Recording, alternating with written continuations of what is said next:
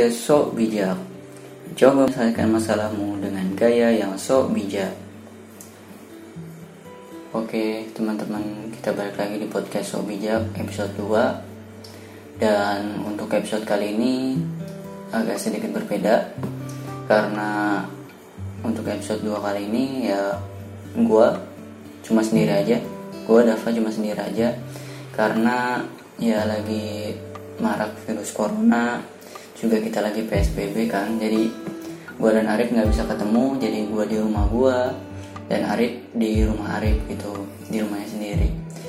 Jadi untuk episode kedua kali ini gue podcast sendiri. Jadi mohon pengertiannya buat teman-teman karena kita juga lagi melaksanakan PSBB oke langsung aja. Beberapa hari kemarin kita udah melempar pertanyaan di seperti biasa di instastory lempar box pertanyaan dari teman-teman mungkin yang ada pertanyaan dan ada beberapa pertanyaan yang cukup menarik untuk dibahas di episode 2 kali ini.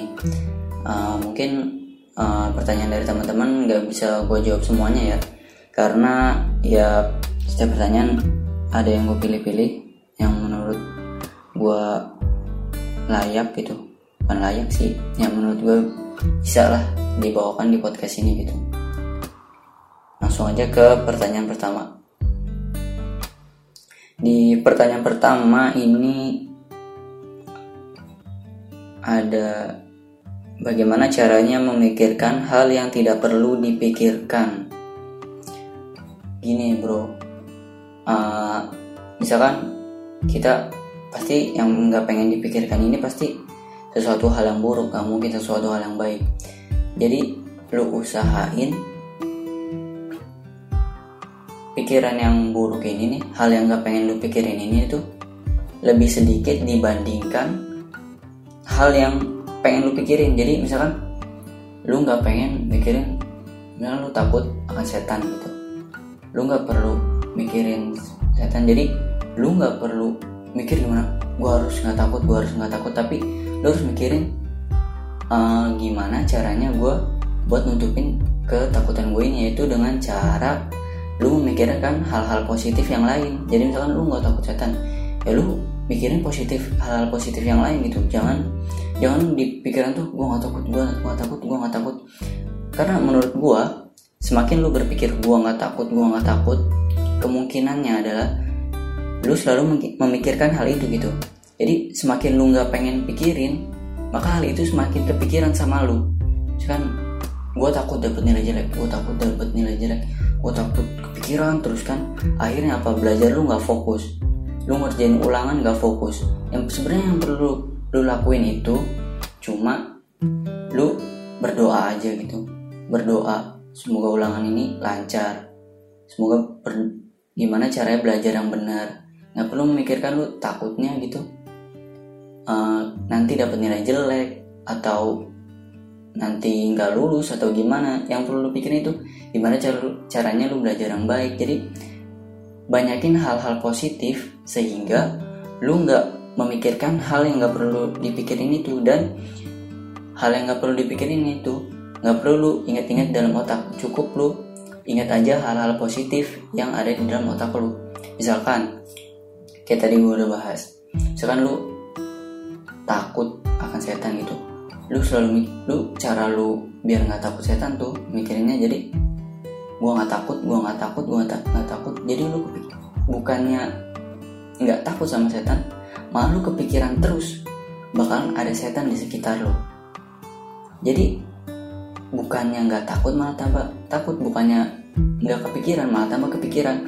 Jadi saran gua lu perbanyak uh, apa hal-hal positif pikiran-pikiran positif di dalam pikiran lu jadi lu jadi nggak mikirin hal-hal yang nggak perlu dipikirin itu. Perbanyak juga hal-hal yang bermanfaat gitu. Cobain hal-hal baru jadi lu nggak perlu mikirin hal yang nggak perlu itu gitu.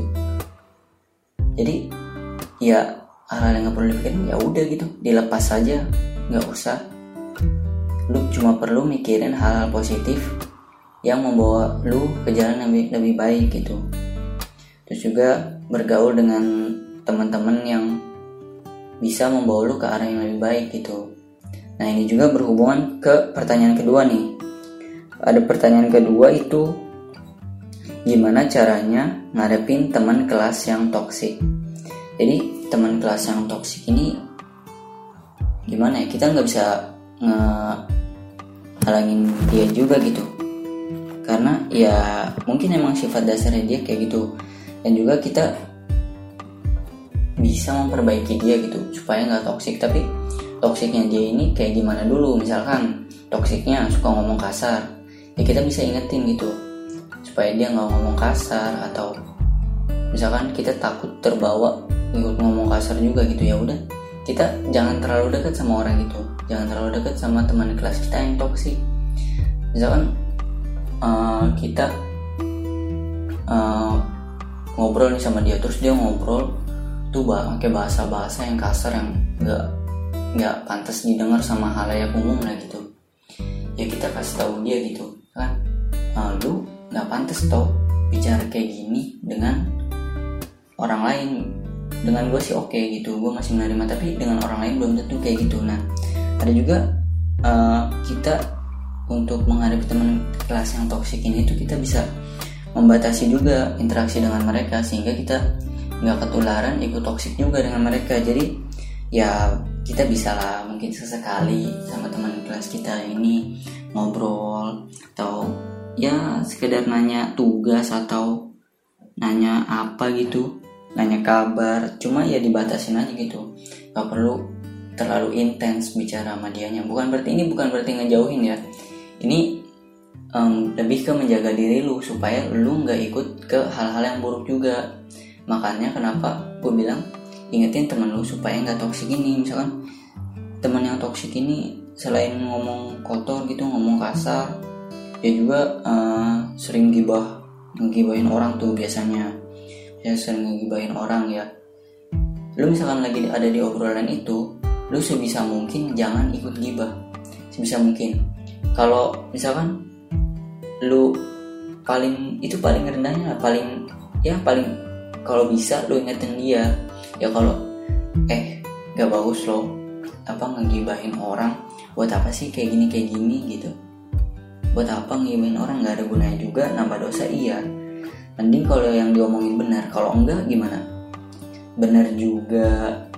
Jadi mengumbar kesalahan orang gitu jadi ngomongin orang. Kalau salah kan bisa jadi fitnah juga. Terus juga misalkan uh, ya kita juga uh, punya batasan yang jelas lah gitu sama dia. Jadi antara kita dan teman kita tuh kita mm, punya apa ya kayak pasti lu bisa bedain lah teman yang biasa sama yang sahabat yang emang lu sehari-hari sama dia terus. Jadi lu ngebatasin lah sehari-hari itu sama dia. Jadi jangan terlalu deket jangan juga terlalu jauh juga. Jadi bisa ngatur jaraknya juga. Dan lu ya biar nggak dianggap musuhan nggak dianggap sahabat juga. Karena teman yang toksik ini bisa bahaya juga buat lu gitu. Antara lu bisa terjerumus juga ke hal yang sama. Atau juga lu malah lebih dari orang ini yang lebih bahayanya. Makanya itu ya cara ngadepinnya itu ya jaga jarak juga.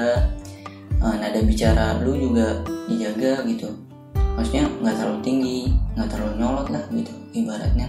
Jadi nggak terlalu bikin dia marah karena kan biasanya kalau yang toksik itu tuh dibicarain dikit dia marah. Dia pengen dikit dia marah gitu. Kayak kita ngadepinnya suka males gitu ya.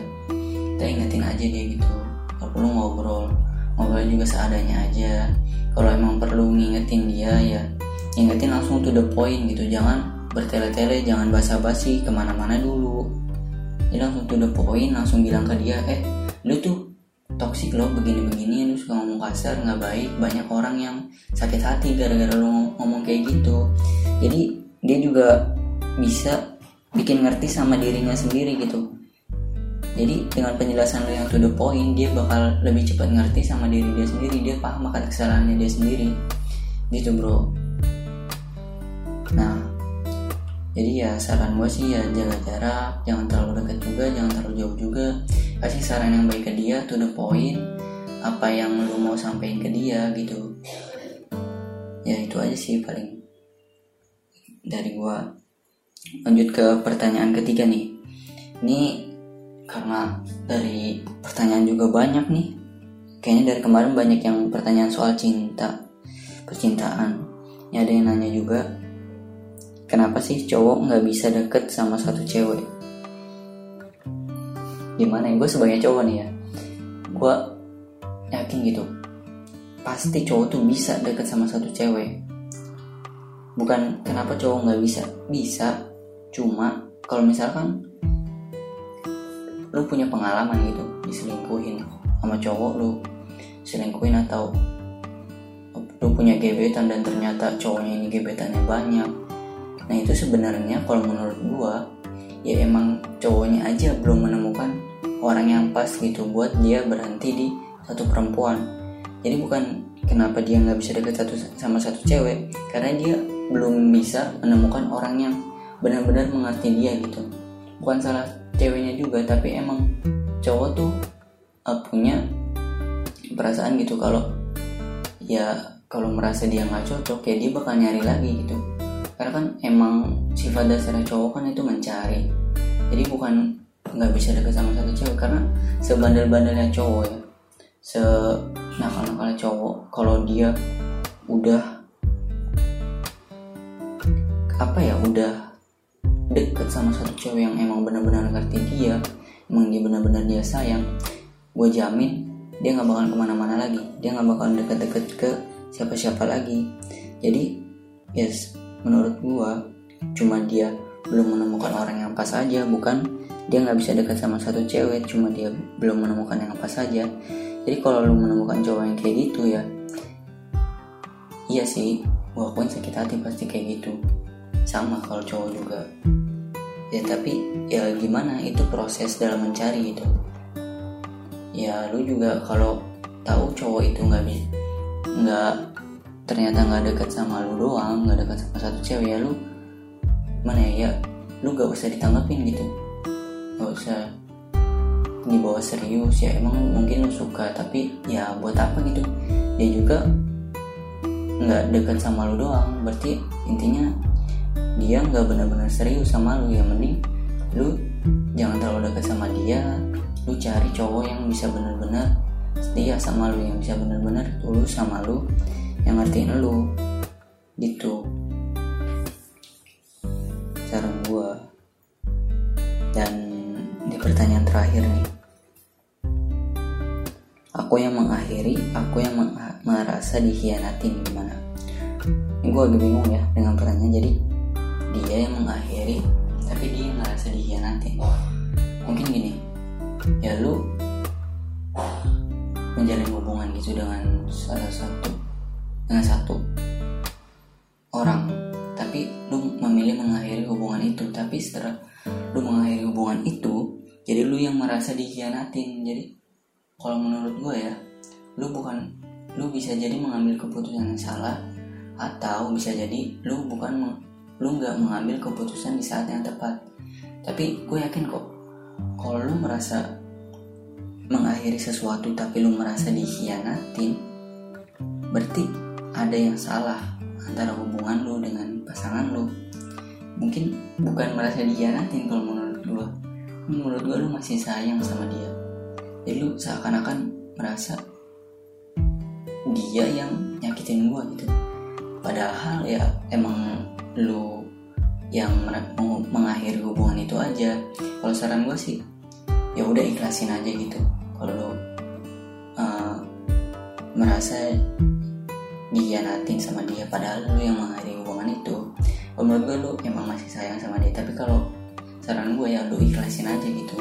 Lu merasa dihianatin sama dia padahal lu yang mengakhiri hubungan itu ya lu perlu ikhlasin aja gitu belajar menemukan orang-orang yang baru yang bisa uh, perasaan lu. Kalau lu nggak dikhianatin sama orang itu nggak merasa dikhianatin karena lu nggak mungkin nggak mungkin Tuhan ngasih sesuatu secara kebetulan atau secara cuma-cuma gitu. Pasti ada alasan dibaliknya gitu. Ya kalau lu emang udah hubungan sama orang ini dan lu merasa dikhianatin pasti Tuhan ngasih suatu rencana lu di masa mendatang. Ya mungkin lu bisa dikasih sama orang yang lebih baik dari dia. Merasa orang ya dikasih orang yang yang ngertiin lu sayang sama lu. Jadi lu nggak ngerasa dikhianatin lagi ya mungkin. Untuk saat ini ya lu coba belajar ikhlas dulu aja gitu. Bahwa nggak semuanya bakal hubungan itu bakal ya setelah lu akhiri ya selesai aja gitu. Kadang ya emang kadang ada rasa-rasa lagi di baliknya. Itu aja saran gue coba ikhlas coba bertemu lagi dengan orang baru mencoba buka hati lagi. Jangan merasa bersalah jangan merasa dihianatin karena uh, menurut Raden Ajeng Kartini ketika dua orang berhenti berhubung berhenti pacaran atau berhenti berhubungan itu lu gue lupa pokoknya intinya ketika dua orang berhenti saling mencintai bukan berarti dia berhenti saling mencintai dia cuma berhenti saling menyakiti gitu. Dia cuma lu ikhlasin aja belajar kalau ternyata ya lu nggak merasa dikhianatin tuh dia juga nggak nggak mengkhianati lu gitu kan. Itu aja sih saran gue sorry kalau sarannya agak bertele-tele karena pertanyaannya juga cukup ambigu kalau menurut gue ya mungkin untuk episode kali ini cukup segitu aja saran dari gua kalau ada saran-saran yang kurang banget menurut lu gue mohon maaf. Karena ya gua juga nggak bisa menjelaskan gitu. Nggak bisa ngasih saran yang baik kalau ya ceritanya agak setengah-setengah gitu. Jadi gue pengen ceritanya langsung to the point aja gitu berdasarkan pengalaman pribadi atau gimana. Lebih ke cerita aja sih ya mungkin di ke depannya gue bakal bakal buka kali ya ke email cerita-cerita kayak gitu mungkin rencananya menurut lo gimana? Eh, baiknya kayak gimana? Nanti gue bakal share mungkin untuk cerita yang lebih panjang di email. Jadi lo bisa ngirim email ke situ. Jadi ya untuk episode 2 kali ini sekian itu aja yang bisa gue jawab dari pertanyaan-pertanyaan kalian. Maaf kalau ada pertanyaan-pertanyaan kalian yang belum bisa gue jawab karena ya mungkin next time bisa gue jawab. Dan berhubung ini mau lebaran ya minal aizin wal faizin. Mohon maaf lahir dan batin gue dan Arif.